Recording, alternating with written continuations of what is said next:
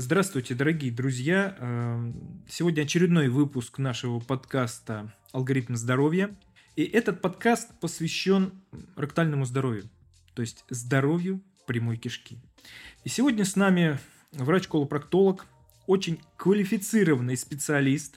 Он работает в нашем центре малоинвазивной проктологии, который занимается именно безоперационным лечением болезней прямой кишки, доктор Акопян. Здравствуйте, Яков Генрихович. Здравствуйте. Здравствуйте. Спасибо за предоставленную возможность. И сегодня мы хотели бы поговорить о такой э, важной теме, и она интересна на самом деле для всех. Это мифы о э, здоровье прямой кишки. То, что людей больше всего интересует и чего они больше всего боятся, и что их останавливает в походе к нам, к проктологам. И я часто слышу от своих пациентов, да я думаю, и вы от своих, что это не важно – Многие пациенты мне говорят, ну сколько вот, вот к вам, да, сколько приходит. Я там, у меня 10 лет кровит или 5 лет болит. Но я там свечки вставляю, у меня все нормально, и, и все хорошо. А сколько таких сидит, у которых еще не дошли, это их великое множество.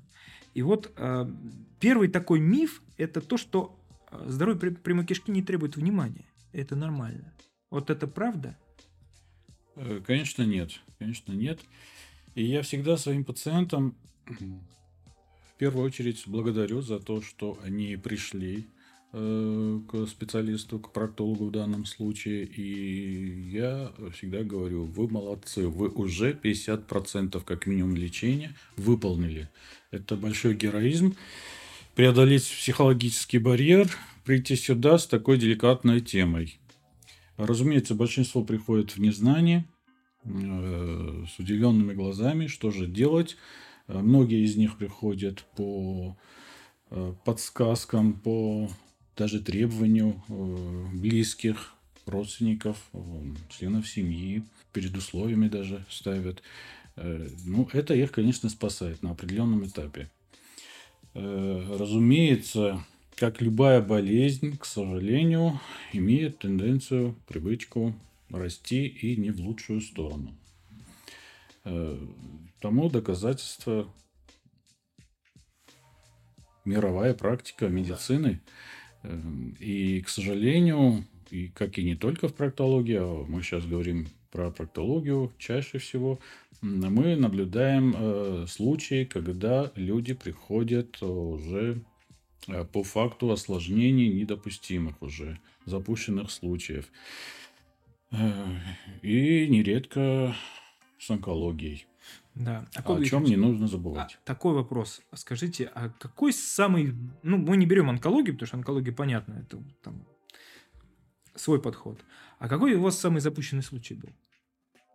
Вот я свой помню, но потом скажу.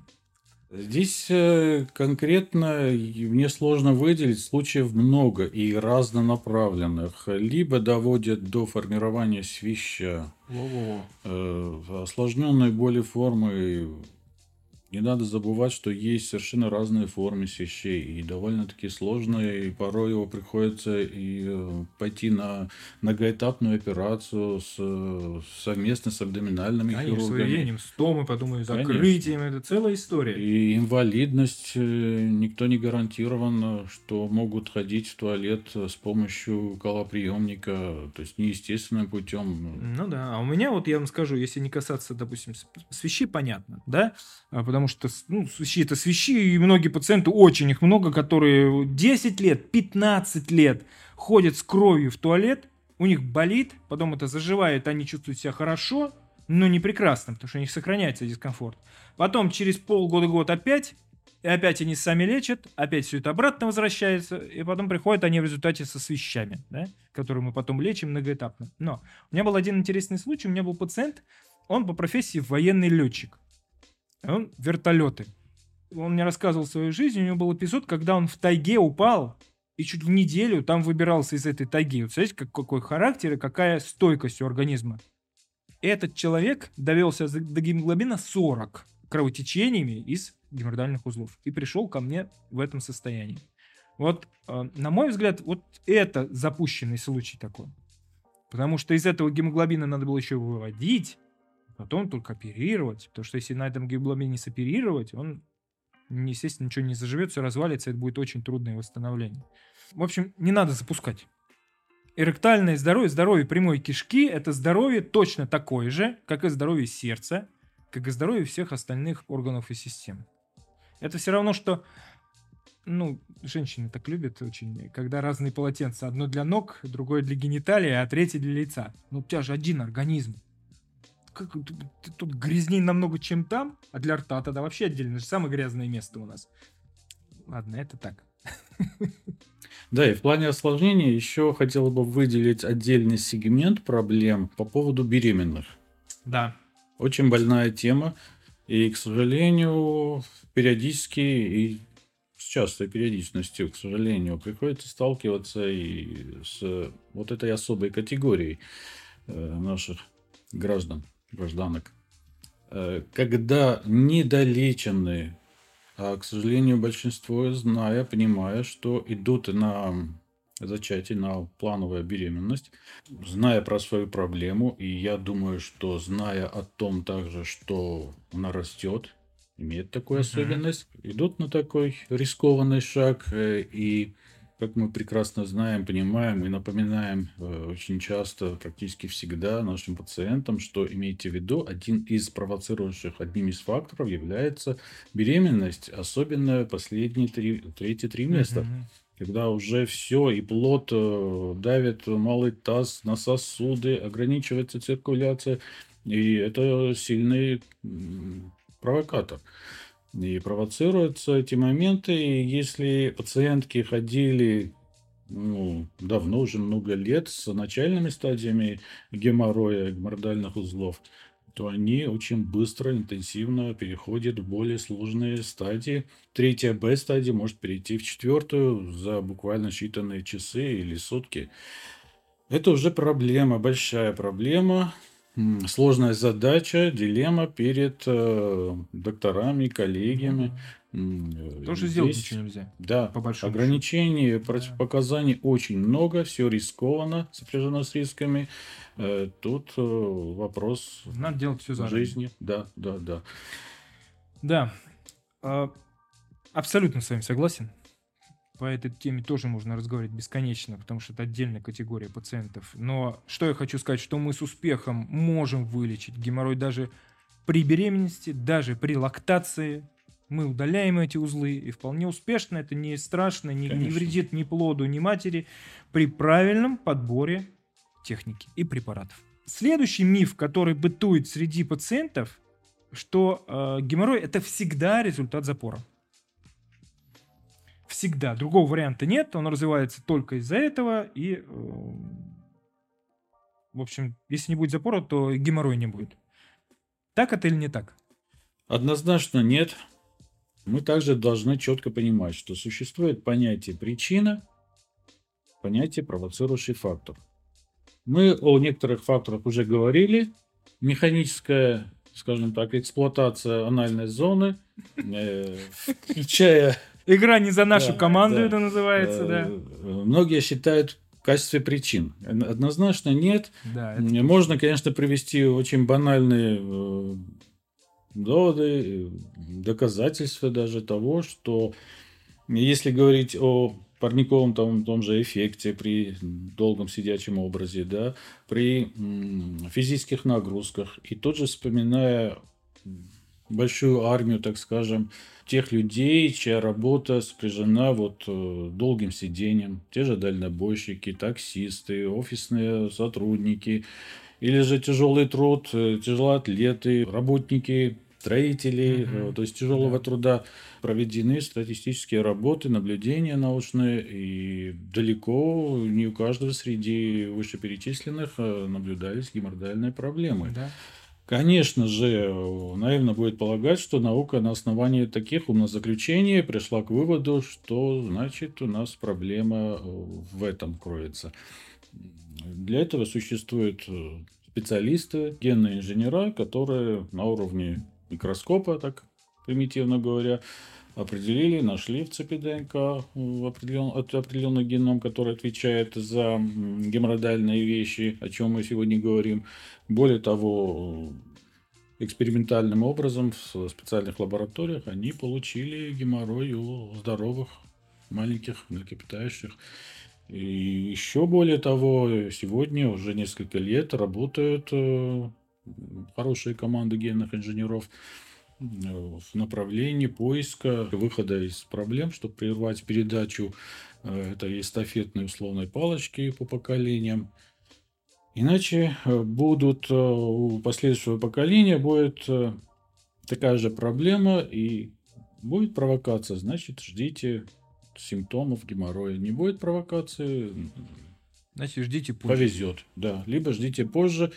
Э, Причем не обязательно, что это проявится расширением геморроидальных вен, э, ну и могут быть магистральные или подхожные вены нижних конечностей. Это или мало можно сказать. Да, конечно. Да, совершенно верно. То есть любая вена имеет право при наследственном предрасположении э, дать определенные участки расширения, проще говоря. Абсолютно. Будь это вены пищевода, допустим, любого другого органа. Да, сюда я же абсолютно с вами согласен, во-первых, да. А во-вторых, из этого у нас что, какой вывод следует? Что вот все те лекарства, которые у нас продают и активно рекламируют, как флеботоники, как лекарства для лечения заболеваний вен, это все не совсем правда, потому что ни одно лекарство не может восстановить ДНК. Ни одно. И ни, ни одно лекарство не может вот эту генетическую предрасположенность к слабости венозной стенки восстановить. И отсюда еще один миф. А что делать-то вообще с геморроем? И э, очень многие пациенты думают, что им показано только хирургическое вмешательство. Исключительно. Вот что вы думаете на, счет вот этого мифа? Все, вот все ли пациенты, а, им нужно большая хирургия? Всем ли пациентам? Разумеется, нет. Э, далеко не всем. Как и при любой болезни, если стадия позволяет, мы говорим о стадийной болезни. То есть мы говорим о начальных стадиях развития. При грамотном подходе, опять же, профилактика, не допустить э... повышение давления в венах в первую очередь и застоя крови в них. Да, и как говорится, приходу вот этих провоцирующих факторов в ваш дом, то да. Э, можно, конечно же, избежать от многих неприятностей. Здесь надо говорить также о диете, о правильном питании, о режиме угу. питания, режиме на дня в целом. То есть бережный подход, уважение к своему здоровью, организму конечно же, спасет. Да, при том я сюда что еще хочу добавить? Это тоже немаловажный факт, но все, что вы сказали, это, конечно, первоочередное. Все, да? Профилактика – это наше все. Если пациент знает о том, что у его родителей там, или у родственников есть такие проблемы, то при грамотном применении профилактических факторов ему удастся избежать возникновения Конечно. геморроя или прогрессирования болезни, если он уже знает о ее существовании. Однозначно. Но бывают ситуации, они довольно нередки, когда все-таки э, одними вот этими профилактическими методами помочь человеку нельзя. Ну, можно, но это будет неэффективно. И поэтому сейчас на первое место приходят малоинвазивные методики я кратенько только скажу, чтобы время много не занимать. Вот у нас в клинике алгоритм здоровья мы никому не делаем радикального хирургического лечения. Никому. Такой операции нет места в современной проктологии при геморрое. Мы всем пациентам при всех стадиях геморроя применяем исключительно малоинвазивные методики в условиях дневного стационара. То есть человеку не надо лежать, он уходит домой в этот же день, и он уходит домой в этот же день здоровым человеком, то есть без болезней. Да, и есть определенный период реабилитации, но человек проходит его уже без болезни. И поэтому он выходит здоровым человеком, и все хорошо. И никому не нужны никакие большие операции. Следующий миф, который царит среди пациентов, и он довольно частый, ко мне очень часто там, приходят, допустим, мамы с каким-нибудь там 20-летним парнем или девушкой, а у него геморрой – и говоря, а как так? Неужели это геморрой только у пожилых, или там трещин, или свич, а как такие молодые? Вот что вы думаете на этот счет? Правда ли это или нет? Ну, здесь объяснений несколько тому.